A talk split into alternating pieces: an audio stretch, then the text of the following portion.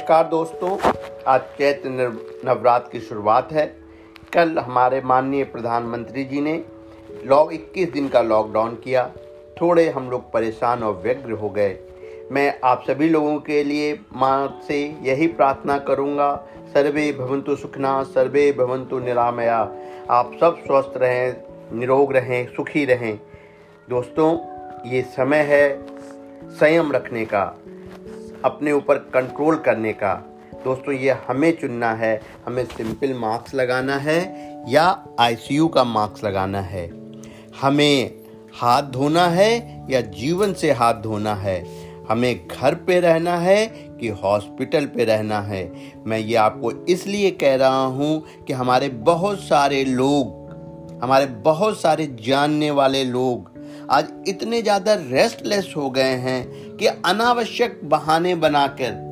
उनको लग रहा है कि वो दूसरों को धोखा दे रहे हैं, लेकिन वास्तव में कोई किसी को धोखा नहीं दे रहा है। वो सिर्फ़ और सिर्फ़ अपने जीवन को धोखा देने की कोशिश कर रहे हैं। दोस्तों, हम जैसे ही घर से बाहर निकलेंगे, बीमारी होने की संभावना उतनी ज़्यादा बढ़ती चली जाएगी। और वो बीमारी लेके जब आप अपने घर आएँगे तो आपके पूरे परिवार को संक्रमण की संभावना बढ़ जाएगी।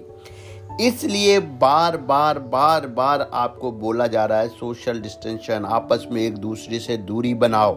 जैसा मैंने बार बार आपको कहा कि कोरोना एक ऐसी बीमारी है जो कि उल्टे डायरेक्शन में चल रही है। आमतौर पे डॉक्टर कहते हैं, घर से बाहर निकलो। इसमें लोग डॉक्टर कह रहे हैं, घर में रहो। आमतौर पे डॉक्टर आपको हमेशा एडवाइस देता है, आप लोगों से मिलो, लोगों से बातें करो। इसमें कह रहे हैं कि लोगों से दूरी बनाओ।